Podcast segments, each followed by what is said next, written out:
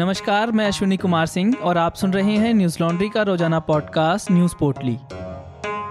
आज है सात अक्टूबर और दिन गुरुवार। सुप्रीम कोर्ट ने लखीमपुर खीरी मामले पर गुरुवार को सुनवाई करते हुए उत्तर प्रदेश सरकार से कल तक स्टेटस रिपोर्ट दाखिल करने को कहा है। मुख्य न्यायाधीश जस्टिस एन वी रमना की बेंच ने इस मामले की सुनवाई करते हुए कहा, हमें दो वकीलों ने मामले की सुनवाई के लिए पत्र लिखा था। हमने रजिस्ट्री को पीआईएल के तौर पर दाखिल करने के लिए कहा था, लेकिन उन्होंने इसे स्वतः संज्ञान के रूप में दर्ज कर लिया। कोर्ट ने लखीमपुर खीरी मामले पर उत्तर प्रदेश सरकार से कल तक स्टेटस रिपोर्ट दाखिल करने के लिए कहा है।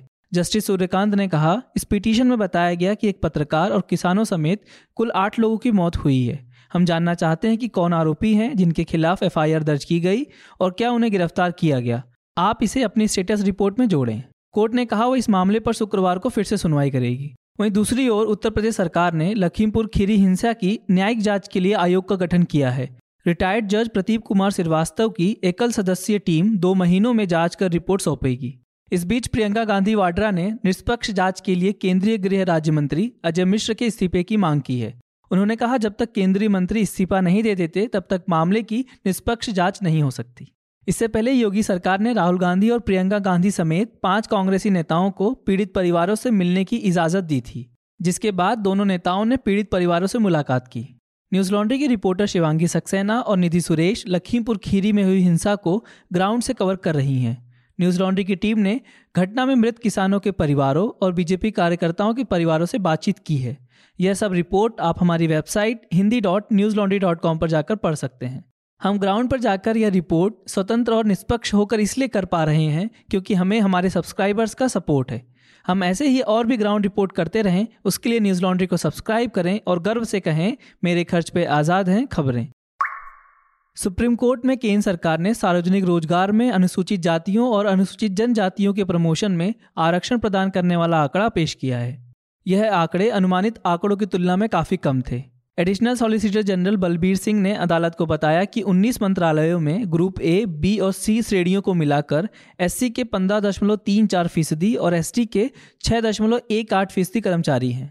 योग्यता के आधार वाले सवाल पर बलबीर सिंह ने कोर्ट को बताया कि इन आंकड़ों में आरक्षित श्रेणी के उम्मीदवार शामिल हैं जिनका चयन योग्यता के आधार पर किया गया है। उन्होंने कहा कि एकत्र किए गए आंकड़े प्रतिनिधित्व की पर्याप्तता के परीक्षण को संतुष्ट करता है। एएसजी ने कहा, कोर्ट को केवल तभी हस्तक्षेप करना चाहिए जब केंद्र के फैसले में कोई मनमानी दिखाई दे। इसके आगे अदालत को हस्तक्षेप नहीं करना चाहिए। उन्होंने आगे पीठ को बताया कि उन्नीस सौ पैंसठ से दो हज़ार सत्रह के बीच उपलब्ध आंकड़ों के अनुसार ए और बी श्रेणी में प्रतिनिधित्व कम है, जबकि सी और डी में इन जातियों का प्रतिनिधित्व ज्यादा है। पीठ ने कहा, आंकड़ों से पता चलता है कि समूह ए की नौकरियों में इन पिछड़ी जातियों का प्रतिनिधित्व कम होना ठीक नहीं है। इस स्थिति को सुधारे बिना इन जातियों का समूह बी और सी में पर्याप्त प्रतिनिधित्व नहीं हो सकता। अटॉर्नी जनरल के के वेणुगोपाल ने पदोन्नति में आरक्षण की आवश्यकता को सही ठहराते हुए कहा, यह एक तथ्य है क्योंकि हम पचहत्तर साल बाद भी एससी और एसटी को योग्यता के समान स्तर पर लाने में सक्षम नहीं हैं। देश भर में पिछले चौबीस घंटों में कोरोना के कुल बाईस हज़ार चार सौ इकतीस नए मामले सामने आए, जबकि इस दौरान तीन सौ अठारह लोगों की मौत हो गई। इस दौरान चौबीस हज़ार छह सौ दो लोग ठीक भी हुए, जिससे सक्रिय मामलों की संख्या घटकर दो लाख चौवालीस हजार एक सौ अंठानवे हो गई। पिछले चौबीस घंटों में दैनिक मामलों में बीस फीसदी की वृद्धि देखी गई है। इसके साथ ही देश में अब तक कुल संक्रमितों की संख्या बढ़कर तीन करोड़ अड़तीस लाख चौरानवे हजार तीन सौ बारह हो गई है। वहीं अब तक तीन करोड़ बत्तीस लाख दो सौ अट्ठावन लोग इस संक्रमण को मात दे चुके हैं। वहीं कोरोना से अभी तक चार लाख उनचास हजार आठ सौ छप्पन लोगों की मौत हो चुकी है। सक्रिय मामले कुल संक्रमण का एक फीसदी से कम है। फिलहाल ये शून्य दशमलव सात दो फीसदी है, जो मार्च दो हज़ार बीस के बाद से सबसे कम है। देश में फिलहाल रिकवरी दर संतानवे दशमलव नौ पाँच फीसदी है, जो मार्च दो हज़ार बीस के बाद सबसे ज़्यादा है। साप्ताहिक पॉजिटिविटी दर एक दशमलव छः आठ फीसदी दर्ज की गई है, जो पिछले एक सौ चार दिनों से तीन फीसदी के नीचे बना हुआ है। डेली पॉजिटिविटी दर भी एक दशमलव पाँच सात फीसदी रिकॉर्ड की गई है। यह भी पिछले अड़तीस दिनों से तीन फीसदी के नीचे बना हुआ है। देश में घट रहे कोरोना मामलों के बीच मिजोरम में पिछले चौबीस घंटों में एक हज़ार चार सौ इकहत्तर नए मामले सामने आए, जबकि इस दौरान चार लोगों की मौत हो गई। मिजोरम में अब तक कुल एक लाख एक हजार तीन सौ सत्ताईस लोग कोरोना से संक्रमित पाए गए हैं, जो राज्य की आबादी का लगभग नौ फीसदी है। स्वास्थ्य मंत्रालय की आंकड़ों के मुताबिक अब तक देश भर में कुल बानवे करोड़ तिरसठ लाख अड़सठ हजार छः सौ आठ वैक्सीन की खुराक लोगों को दी जा चुकी है। पिछले चौबीस घंटों में देश भर में वैक्सीन की कुल तिरालीस लाख नौ हजार पाँच सौ पच्चीस खुराक लोगों को दी गई। कोरोना वैक्सीन के बीच मलेरिया के खतरे को कम करने के लिए वैज्ञानिकों ने वैक्सीन तैयार की है। मलेरिया के खिलाफ इस वैक्सीन को विश्व स्वास्थ्य संगठन ने मंजूरी दे दी है। इस वैक्सीन को बच्चों के लिए तैयार किया गया है। गौरतलब है कि मलेरिया के कारण हर साल चार लाख से अधिक लोगों की जान चली जाती है। पेंडोरा पेपर लीक में सुप्रीम कोर्ट के वकील हरीश साल्वे का नया नाम सामने आया है। साल्वे ने लंदन में संपत्ति खरीदने के लिए ब्रिटिश वर्जिन द्वीप समूह के द मॉर्सूल कंपनी लिमिटेड का अधिग्रहण किया।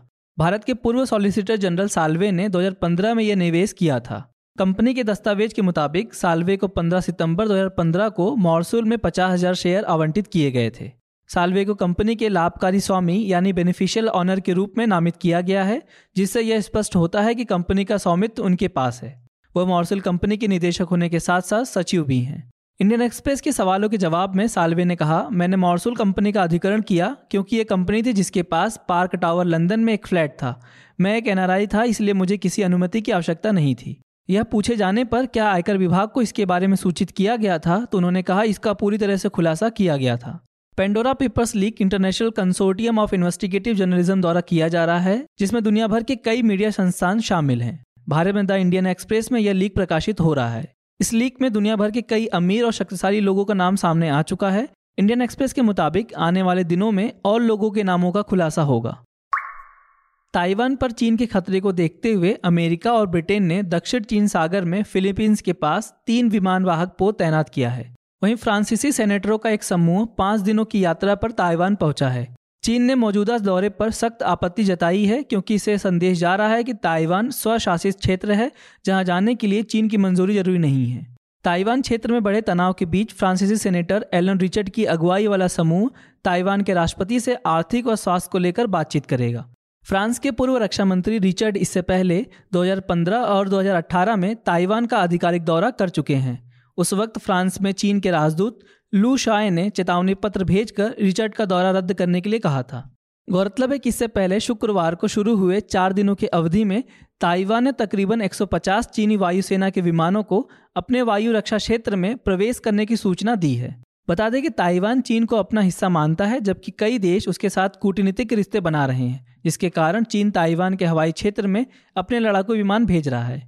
इस साल अब तक छह सौ से भी ज़्यादा बार चीन ताइवान के हवाई क्षेत्र में घुस चुका है। आज बस इतना ही। आपका दिन शुभ हो। नमस्कार। न्यूज लॉन्ड्री के सभी पॉडकास्ट स्टिचर, आईट्यून्स और दूसरे पॉडकास्ट प्लेटफॉर्म पे उपलब्ध हैं। खबरों को विज्ञापन के दबाव से आजाद रखें। न्यूज लॉन्ड्री को सब्सक्राइब करें।